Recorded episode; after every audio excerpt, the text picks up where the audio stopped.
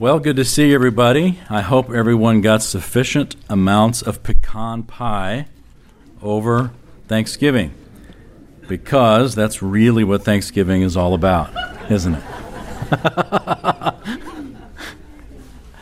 well, at least it is for me. We um, usually go, Kathy's sister is in East Texas out where they haven't yet invented the internet. And it's it's uh, fun. At the same time, you sort of get withdrawals when you can't, you know, check email or anything like that, anything. And so it's it's a blessing, but at the same time, you're you're kind of glad to get back into your normal routine of you know uh, iPhone addiction or, or, or whatever it is that uh, the internet is. But it's wonderful to be able to go and to just kind of get away and uh, to refocus on things that are important, like family, like extended time with God, like walking down a country road and seeing uh, the beautiful things that the Lord has made.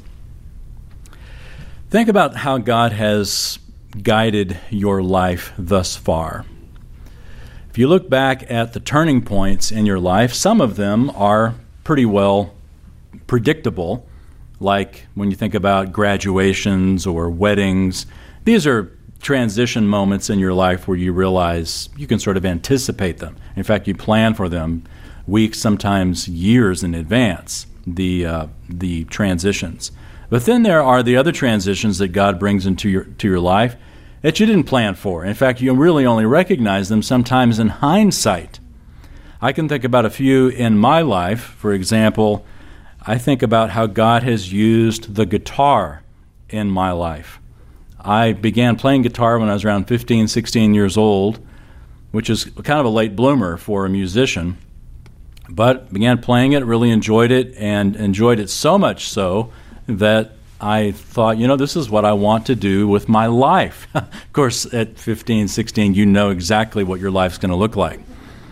So I decided, you know, I was going to major in music at North Texas State University, actually major in guitar performance. So I went up there, or over here, up here. I've been up here since then, since 1985. Can you believe it's been that long ago? Uh, 1985 doesn't sound long ago to you. When you start doing the math, that's a long time ago. That's like 30 plus years. Anyway, but God used that because it brought me to this area that brought me to eh, to a particular class, and which in the class, the second thing in my list of things that I'll mention to you that God used was a cassette tape. Now, how many of you can say that God used a cassette tape to to shift your life. Okay, let's have lunch. because you're like the only the second person in my life that that's ever happened. I was in a class and I noticed that this guy had a cassette tape and it was I think it was a Michael W. Smith uh, tape and so I asked him I said, "Oh, are you a Christian?" And he said, "I am a Christian." We got to talking and we really hit it off and the guy ended up being my roommate and he had a friend who invited me to a particular church in Denton. And that church was unlike any church I'd ever been to before that really got me into the Word, introduced me to Dallas Seminary, and it, I trace it all back to that cassette tape. A cassette tape God used to guide my life. In fact, I'm still in the ramifications of that cassette tape. And there are other things that I guess I could mention, but uh, one other was a keynote talk that I heard up at a convention in Nashville. I was, I was at this uh, National Religious Broadcasters Convention there for a totally different purpose. But I went into a keynote talk and I heard a guy named Michael Hyatt share a, a talk about social media and membership websites and things like that and blogging, and I thought, wow, it sounds really great. And so I started blogging, and that was like 11 years ago. And God knew that I would need that at, uh, you know, about five years ago. And by that time, I had developed quite a following on social media and blogging to where when I needed it, I had another career right in my pocket, ready to go. God knew that all along. So if you think about your life, you could probably pick out the guitars, the cassette tapes, the keynote speeches that you thought were just sort of, you know, this is what I'm doing today, when God knew that He placed that insignificant, seemingly insignificant moment in your life to change your life or to prepare you for change. God works through ordinary things to accomplish extraordinary things on our behalf. Turn, if you would, to the book of Ruth. We are continuing in a little short series on this great book of Ruth, and what I've just described to you with my guitar, cassette tape, and keynote talk is exactly what we'll see in the book of Ruth. Ruth had insignificant, seemingly insignificant moments that God used in a powerful way in her life. And what we're going to glean from this, no pun intended, the gleaning, is that this is how God works in our life. And if He's done it in the past, then we can know, we can know He is doing it today. Ruth chapter 2. We looked at chapter 1 last time around. You may remember as the story began, there was this family that left Bethlehem. A man named Elimelech and his wife Naomi and their two sons left Bethlehem during a time of famine, went and sojourned for 10 years in Moab. They left the land of Israel. Probably shouldn't have done that, but they did. And they, during a time when everyone did what was right in their own eyes, this family decided to go to Moab. Well, the father dies, and so the sons marry Moabite women, and then the sons die without having any uh, children. And so the mother, uh, Naomi, is left with her two daughters in law, and Naomi has no children. So she left with a husband and, and two sons, and now she's back to, about to head back to Bethlehem with nobody but two daughters in law. In fact, one of the daughters in law says, You know what? I'm heading back to Moab. So this woman, Naomi, comes back with one daughter in law and no husband or no sons. And in it, the culture of Israel, if you, if you were a widow who was childless, that was like you know, as bad as it could be as far as your financial future, security, and of course your family line. And because property passed on through men, if you didn't have a man in your family, the property is going to pass off to the, the next relative close to you. So it's like her she was destitute in every sense of the word. But we're told at the very end of chapter 1 that they return in chapter 1 verse 22. Look at that with me. Naomi returned and with her Ruth the Moabitess, her daughter-in-law, her return from the land of Moab, and they came to Bethlehem at the beginning of barley harvest. There's almost this sense of now their their uh, their future is about to change. They left during a time of famine. They came back during a time of barley harvest. Well, chapter 2, let's get going. We're going to try to make our way through chapter 2 and 3 and then save the grand finale for uh, next week.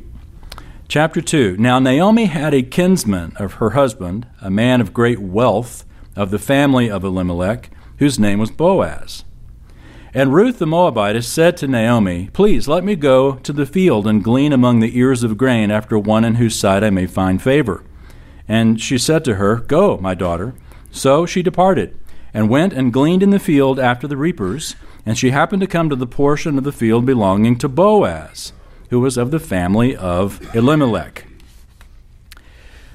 So we're introduced here in verse 1 to a brand new character, a man named Boaz.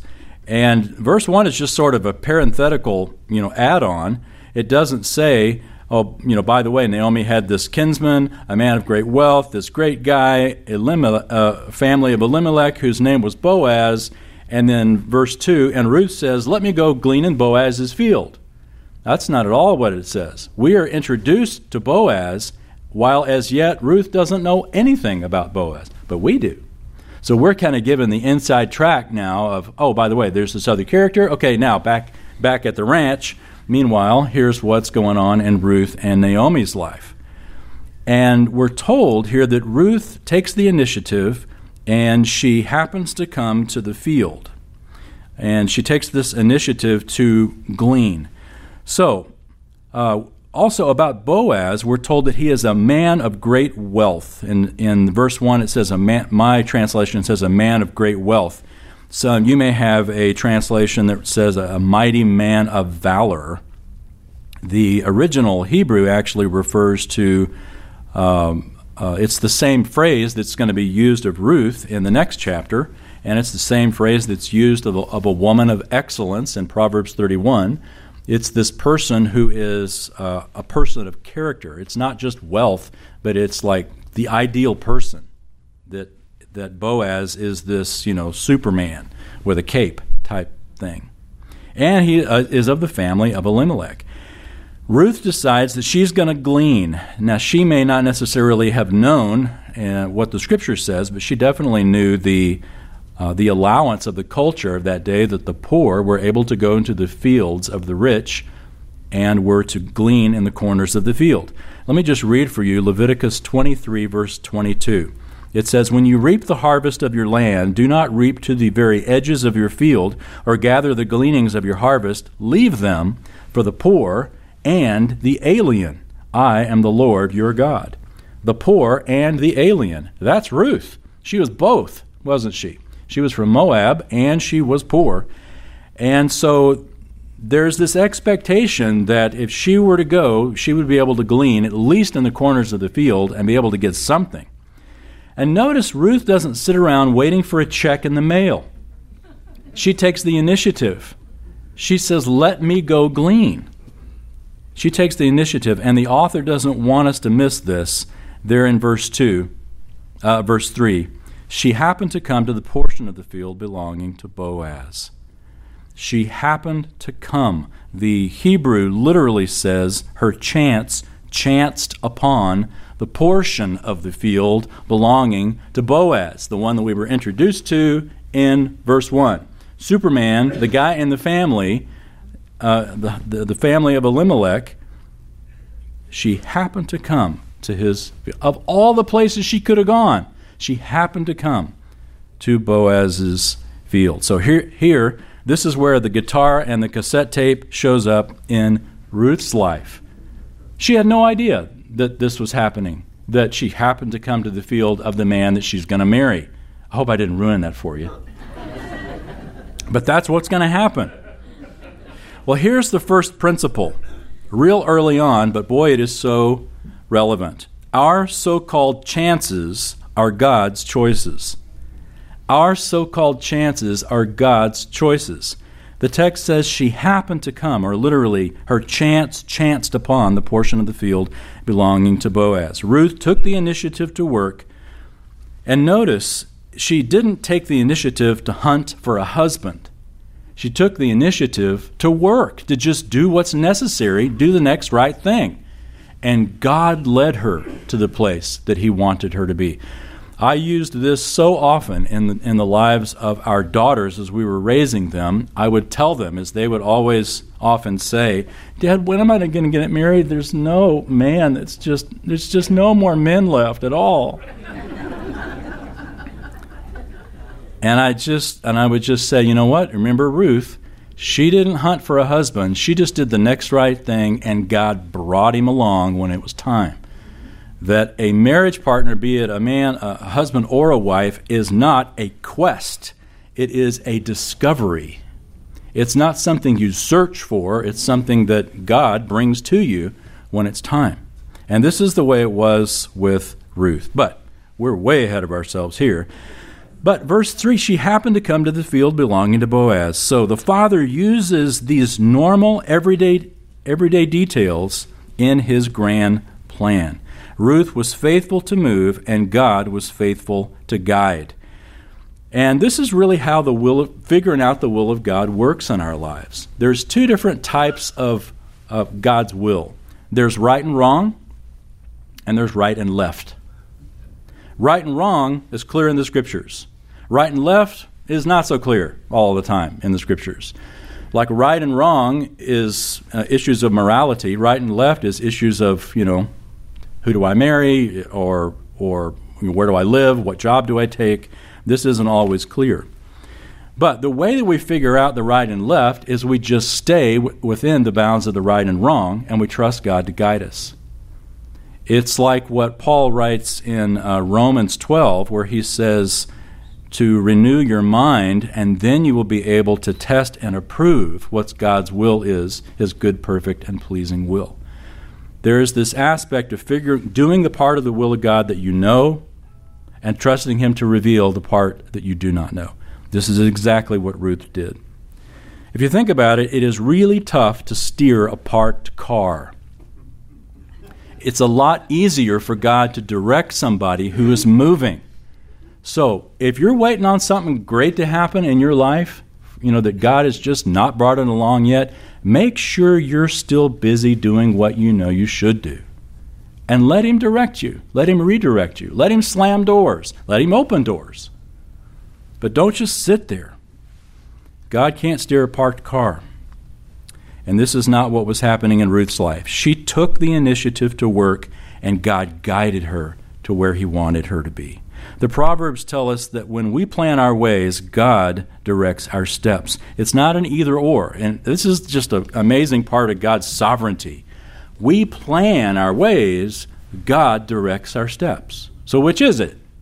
It's both. It's both. We plan our ways, and God works through that to also direct our steps. And if you look back at your own life, you can see often the things that we mistake as coincidences were actually God's providence stepping in and guiding us. But we want to let God be God. We don't want to try to force it, take shortcuts. Ruth takes the initiative to work, and God directs her. So, verse 4. Now behold, Boaz came from Bethlehem and said to the reapers, May the Lord be with you. And they said to him, May the Lord bless you. Now, pause real quick. Remember, this is the time of the judges. This is the time where everyone does what's right in their own eyes. This is the time when Samson is the judge. This is not necessarily a time of godly culture and context. And in this black time of the judges, you've got these stars, these few people that God, the scriptures refer to as the remnant, who are faithful.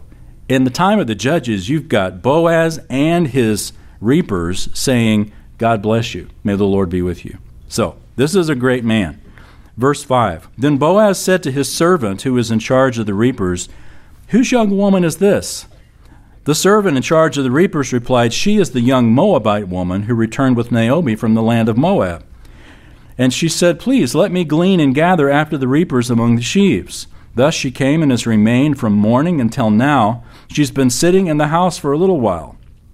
Then Boaz said to Ruth, Listen carefully, my daughter. Do not go glean in another field. Furthermore, do not go on from this one, but stay here with my maids. Let your eyes be on the field which they reap, and go after them. Indeed, I have commanded the servants not to touch you. When you're thirsty, Go to the water jars, jars and drink from what the servants draw.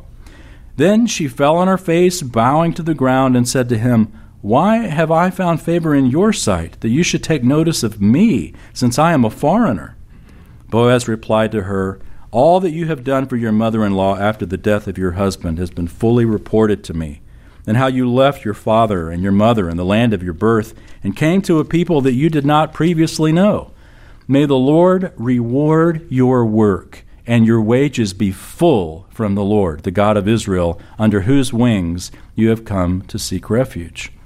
Then she said, I have found favor in your sight, my Lord, for you have comforted me, and indeed have spoken kindly to your maidservant, though I am not like one of your maidservants.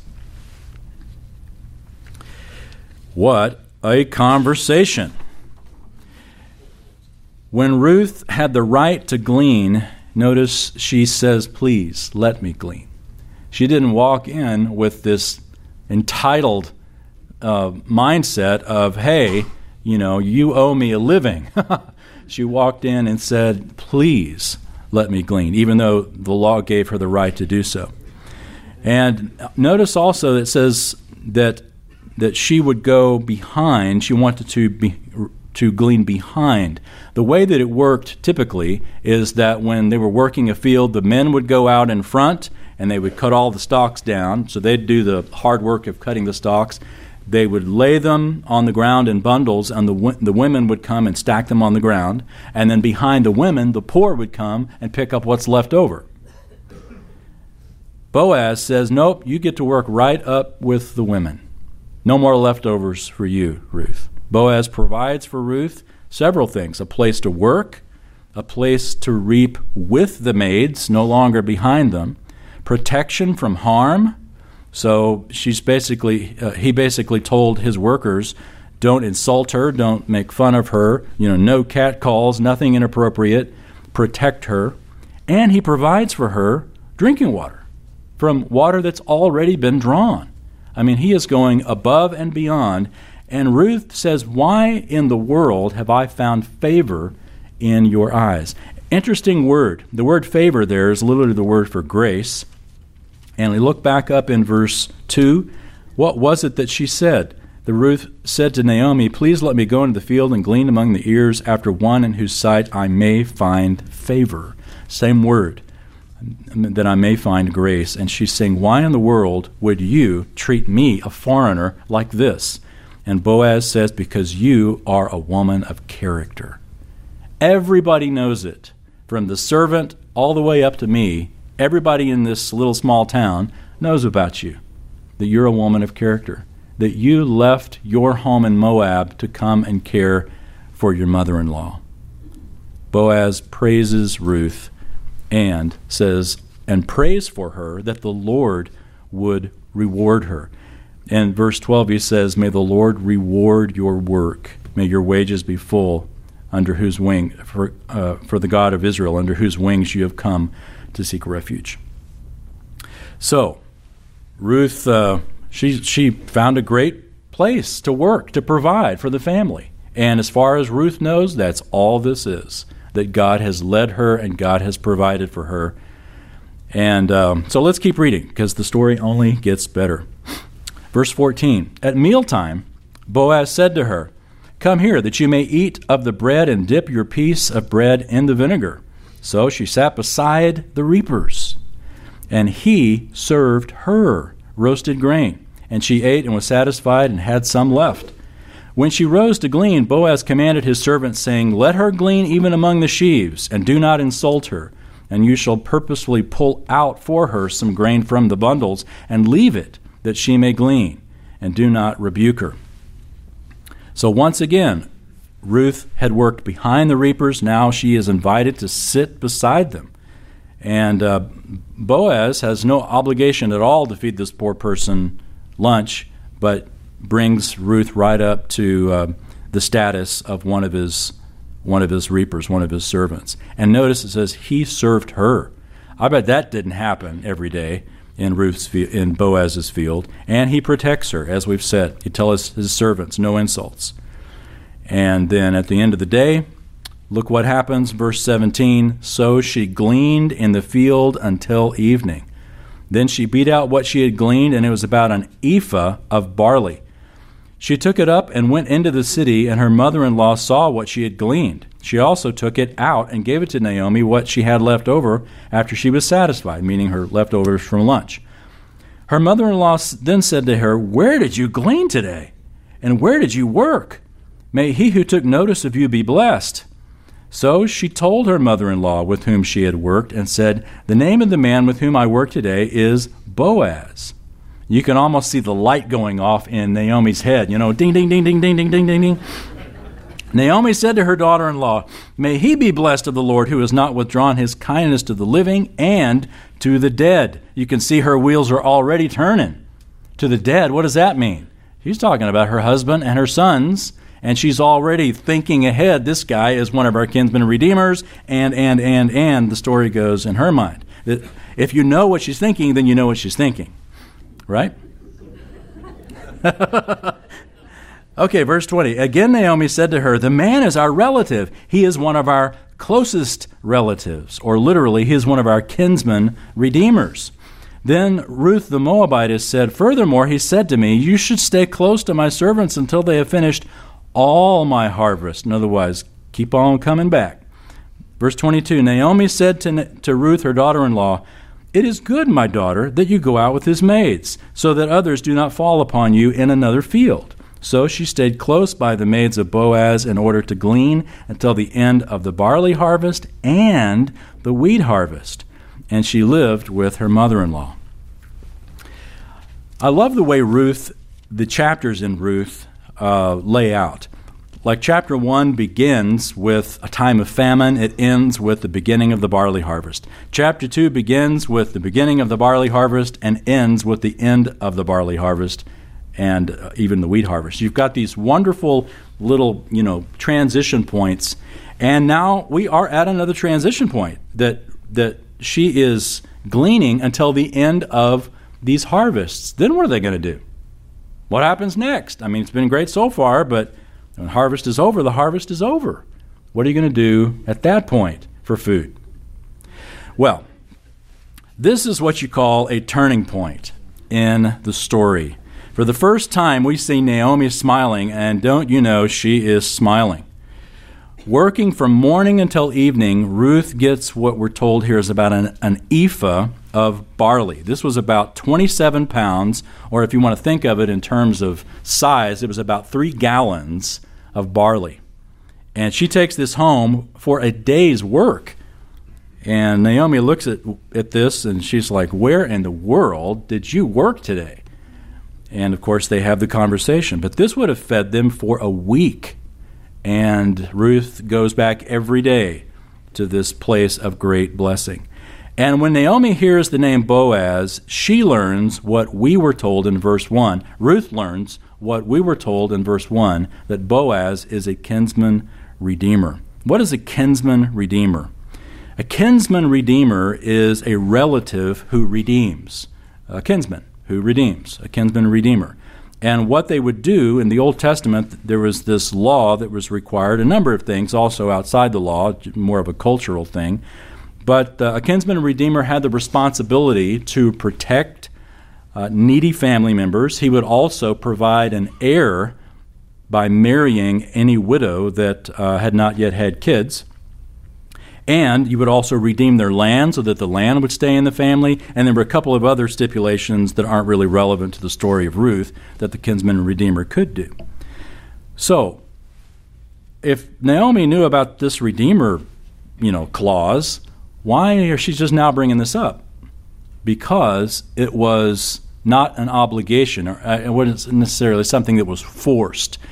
You were sort of expected to do it, but if you didn't do it, you were just kind of a jerk. And in the Old Testament, it's kind of interesting. It talks about uh, if you're not going to do it, then you know the lady could take the sandal off and spit in your face. And there's a, there's a few other things that could happen. It's like you know it's really bad if you choose to not do this, but you didn't have to do it. You had the the choice to walk away from it.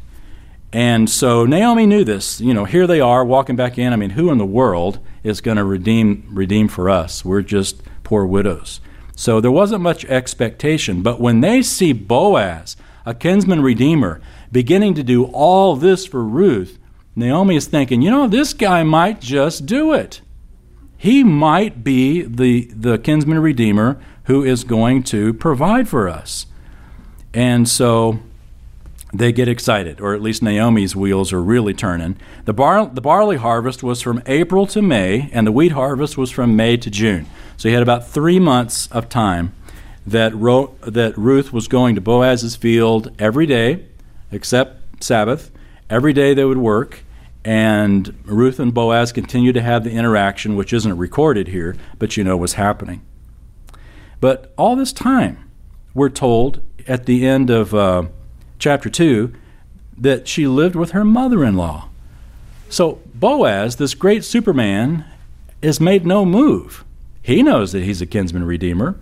Naomi knows he's a kinsman redeemer. Ruth knows he's a kinsman redeemer, but he ain't doing no kinsman redeeming. He's just doing the boss thing, the very gracious boss thing. But why isn't he doing anything? We'll have to see. Look at chapter 3. Then Naomi, her mother in law, said to her, My daughter, shall I not seek security for you? that it may be well with you? Now, is not Boaz our kinsman, with whose maids you were? Behold, he winnows barley at the threshing floor tonight. Wash yourself, therefore, and anoint yourself, and put on your best clothes, and go down to the threshing floor, but do not make yourself known to the man until he has finished eating and drinking. Then it shall be when he lies down that you shall notice the place where he lies, and you shall go and uncover his feet and lie down. Then he will tell you what you shall do. She said to her, All that you say, I will do. So it's the end of barley harvest and wheat harvest. And what they would do is they would go to the threshing floor and they would thresh it all out, and basically all the grain that would fall, they'd pile up in a big pile, and it was like money laying there. And so the owner would typically spend the night there to guard his to guard, you know, the whole produce from the harvest. So Naomi knows where Boaz is going to be all by himself at a particular time. And Naomi says, Ruth, I want to, uh, here's, here's what you're going to do. And, and I just love it that, that, uh, that Naomi is obviously a, a uh, what would you call it? An experienced married woman. I mean, notice the instructions she gives. Don't say anything till the guy's eaten.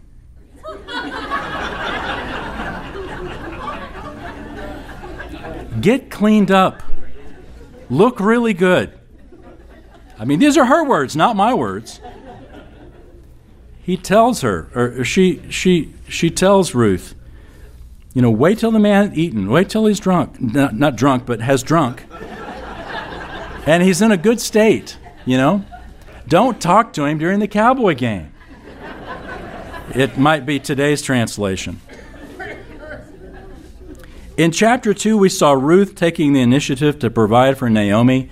In chapter 3, as it begins, we see Naomi taking the initiative to provide for Ruth.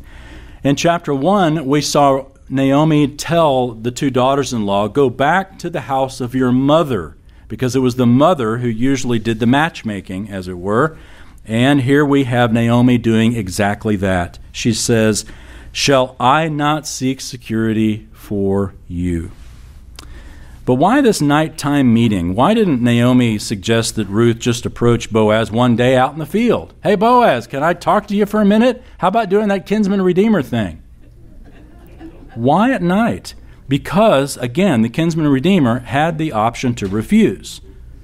And it would have been pretty embarrassing to do that in front of everybody. So, so uh, Naomi picks a private time at the most advantageous time. He's going to be happy. He's going to have a pile of money laying there, basically with the with the uh, the grain.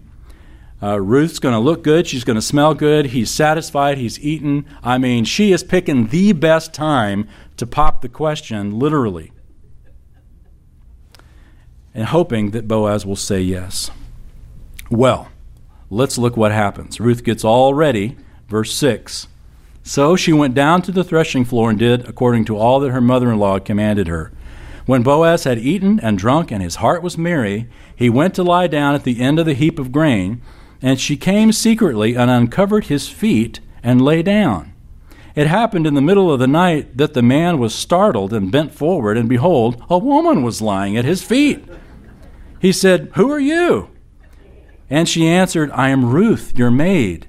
So spread your covering over your maid, for you are a close relative. You are a kinsman redeemer.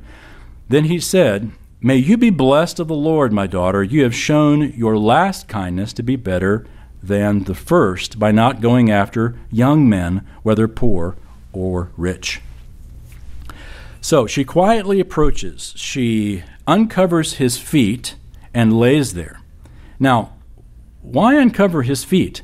There have been all manner of interpretations on what this means. Some, I can't even tell you what it means, so I won't. But I don't think it means anything other than what it says. She uncovered his feet. Why uncover his feet? We don't know.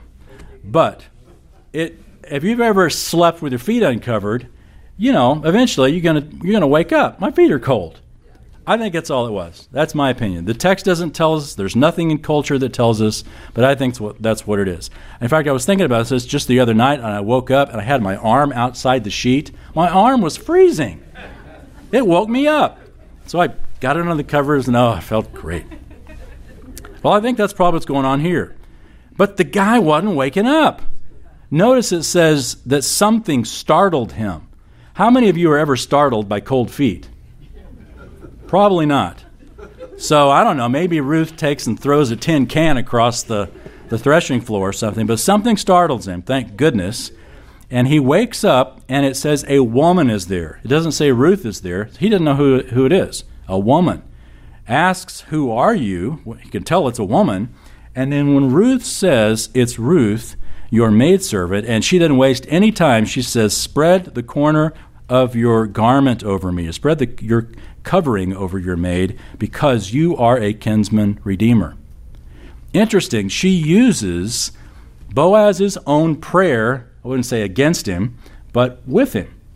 Because when she says, spread the covering over your maid, it's the same thing that she had that, that Boaz had had prayed for her earlier in chapter 2 when he said, uh, May the Lord bless you, verse 12. Your, may your blessing be full from the Lord, the God of Israel, under whose wings you have come to seek refuge. The word there for wings is wings, obviously, like a like a, a chicken would cover, you know, her chicks and protect. This is the idea of what God would do to protect. Jesus even used that picture when he talked about Jerusalem. How often I've wished to, to cover you like a hen covers her chicks. And now Ruth is using those same words and saying, Spread the corner of your garment or wing. It's the same word. Spread your wing over me, buddy. You know, put, put your prayer where your mouth is, sort of, as, as it was. And notice Boaz's response. He immediately, he doesn't say, uh, I'm, uh, you know, I'm really not interested in doing that. He could have. But instead, in verse 10, he says, May you be blessed of the Lord. You've shown your last kindness to be better than the first by not going after the young men. What does that mean? Why is that a kindness? It's not a kindness to. It, what's that? Well, he's older. He's, he's older. Yeah, but he's not old. You know, well, what's old? I mean, after a while, after all, this is the marathon class, you know? Ain't nobody old. We're just more mature young people. But um, it does mean that he is older. He continually call, refers to her as my daughter, the idea that she's probably younger, no doubt younger. But the kindness that he is referring to at more than the first, the first kindness was when she came back with Naomi.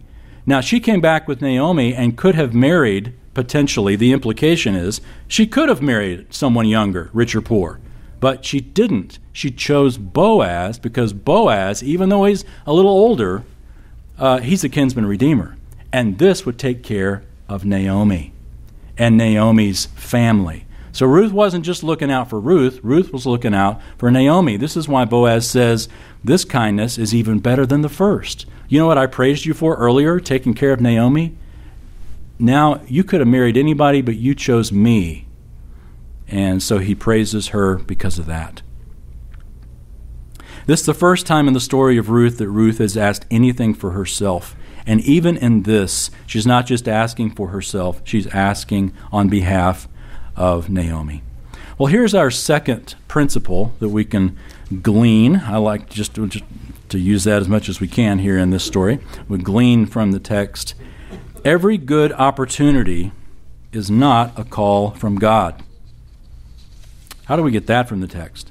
Because the implication is uh, she could have married someone else. And, uh, but this was not God's will. It was God's will that she marry Boaz. Every good opportunity is not a call from God. Boaz says there in verse 10 Ruth evidently had other opportunities, but they were not redeemers. And so Ruth goes along with Naomi's plan for Ruth to approach Boaz. Just because we can do something doesn't mean we should do something. We're going to have a lot of opportunities that seem to be good and that are within God's moral will, but may not be God's best for us. Think about Jesus. Jesus applied this often. Jesus didn't heal everybody he came in contact with. He could have. Jesus could have snapped his fingers and healed everybody in Israel or on the whole planet in one moment, but he didn't. In fact, we know from John, uh, from Acts 3 and 4, that the, the man who was at the gate beautiful had been there for many, many years, which means Jesus would have passed him many, many times. But he, he waited so that Peter and John could go up and heal him that day.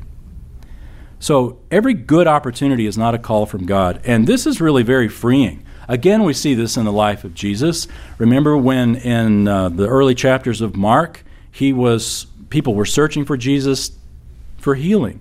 And Jesus said, Let me go somewhere else so I can preach, because that's why I came. Jesus could have had a great healing ministry, but he says that's not my first and primary priority. First priority is to preach. So give yourself a break when you know that you are way too busy and yet people keep asking you to do stuff. You know, I, I can't say yes to everything, even though they're great and wonderful things. Not every good opportunity is a call from God. And Ruth applied this simple principle even in the selection of a husband. Ruth waits for God's best, but now a wrinkle gets tossed into this wonderful story, and we finally discover why Boaz hasn't proposed up to this point. What has been his problem? Well, now we're about to see. Look at verse 11.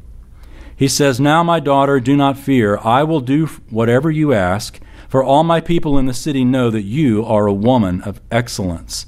Now it is true that I am a close relative, however, there is a relative closer than I. Remain this night, and when morning comes, if he will redeem you, good, let him redeem you. But if he does not wish to redeem you, then I will redeem you, as the Lord lives. Lie down until morning. So she lay at his feet until morning, and rose before one could recognize another. And he said, Let it not be known that the woman came to the threshing floor. Again he said, Give me the cloak that is on you, and hold it. So she held it. And he measured six measures of barley and laid it on her. Then she went into the city. So this is uh, one of those scenes that's that's got you know tension all over it. You can uh, you can imagine here you've got two people who really want to be married alone at night in private. And he says, Go ahead and stay the night. But notice the text says that she, she lay at his feet the whole time. At his feet. You think they slept much that night? I don't know. If I was Boaz, I'd have been lying wide awake, counting the stars. Ruth, probably the same. The expectation, Lord, what is your will here? Why would you have brought us all this way only to have me marry some guy I don't even know? When you've given me, introduced me to Boaz. So there is, there is tension in every way, and Boaz provides, and sort of a, um, sort of a good faith on his, uh, on his part. He doesn't send her away empty. And that word empty ought to also sort of raise a flag in our mind. Where have we seen that word empty before? when Naomi comes back into Bethlehem, you remember she says, I went out full, but the Lord has brought me back empty. Uh, Boaz says, I don't want you going back to your mother in law empty. There's this sense in which God has already begun to fill that empty tank that uh, Naomi perceives is her life. She lays at his feet. She is known as a woman of excellence. That is the same phrase that, Bo- that is used of Boaz in the earlier chapter. Um, that he is a man of great wealth. Here it's translated a woman of excellence. I think we said last time that the book of Ruth comes after the book of Proverbs in the Hebrew Bible. Hebrew Bible. So Proverbs 31, you know, is all about the woman of excellence. And then immediately after that, you have the story of Ruth, the illustration of a woman of excellence, same Hebrew word. And then right after that, you know what book? This is like double jeopardy. You know what book comes right after um, Ruth in the Hebrew Bible? Song of Solomon. Again, this is not a mistake. This is part. This is the the way that the Jews, uh, the Hebrews, arranged their Bible, and it had a very logical flow. So, what comes after it for us? You know, First Samuel. It's like we probably ought to re- rethink this. The Hebrews had a, had a great idea. So let's look at the end because it gets really good. Uh, as if it's not been great up to this point. Verse 16 When she came to her mother in law, she said, How did it go, my daughter? Don't you know she asked that? And she told her all that the man had done for her. She said, These six measures of barley he gave to me, for he said, Do not go back to your mother in law empty handed. Then she said, Wait, my daughter, until you know how the matter turns out, for the man will not rest until he has settled it today. Of course, he's not going to rest. Literally, it's, I love this. When, uh, when Ruth comes home, she asks, How did it go? Literally, the original Hebrew reads, Who are you? It's almost like, you know, Mrs. Boaz? Who are you? What's your status? And Ruth lets her know about this nearer kinsman redeemer. So now they understand why Boaz has been waiting. And speaking of waiting, she says, Wait, my daughter, until you know how the matter will turn out. Boaz has been waiting all the harvest. He has been waiting and not pushing and not even bringing it up, waiting on God. He knew he was a kinsman redeemer. He clearly was willing. In fact, this may be why he's been so generous to Ruth's family or to Ruth and Naomi up to this point. He's like, you know, I can't do more than just be generous and stay inside of propriety. I can't even bring it up because there is a Redeemer who is closer. But now that you bring it up, I'm going to tell you. Uh, we can we can make this legal, we can make this right, but I've got to first go talk to this other kinsman redeemer. So, speaking of waiting, we'll have to wait till next week to look at that. You're welcome to read ahead if you'd like. Chapter 4, it's right there in the Bible. But it must have been a difficult thing to do waiting. Boaz has been waiting for months. Ruth only has to wait for a day to figure out how this is going to turn out. But don't you know they are in prayer? oh, Lord, please let it go the way we want it to go. Well, the principles we've looked at, let me just summarize those again. Our so called chances are God's choices, and every good opportunity is not a call from God. What we learn from the book of Ruth, we also see in our lives. God guides us through the ordinary events of life into, into His will, and He urges us to wait for His best. Uh, this is, this is the, the very words that Naomi uses for Ruth here in verse 18 Wait, my daughter, until you know how the matter turns out. We're called to do that. And I think personally that waiting on God is the most difficult discipline that we have to develop in our lives. And it's tough waiting on God. Have you ever tried to do that? it's tough. The only thing harder than waiting on God is wishing you had. so it's always a good idea to do it. Well, let's pray. Father, what a joy it is to continue to walk through this delightful story that is more than just words on a page, it actually happened, where your providence guided and stepped into the lives of Ruth and Naomi, these destitute widows, who cast themselves upon you, and you did not fail them. You guided them through the everyday would be coincidences to bring them into your will in your timing. Father, we know also that this is not merely here to, to lead up to the wonderful chapter 4 that gives us the insight of why this is in the Bible, but you've also given it to us as a lesson for our lives, that we would be so wise to wait on you, to wait until your timing, to not simply take the first good opportunity that's there, but rather to wait on your best, to realize that not every opportunity is a call from God. Remind us also, Father, that our so called chances are your choices, that the insignificant events of this day may be the very things that you use in significant ways in our lives. So we continue to trust you, we continue to wait on you for those, uh, those Boazes, not necessarily people, but those, those means of provision that you intend to bring, those solutions to our struggles. And we know that you will because we, uh, we have this in the scripture and in various other places in the text. We know that you are a sovereign God who works all things according to your will in our lives. So we wait for you and we trust you. In Jesus' name, amen.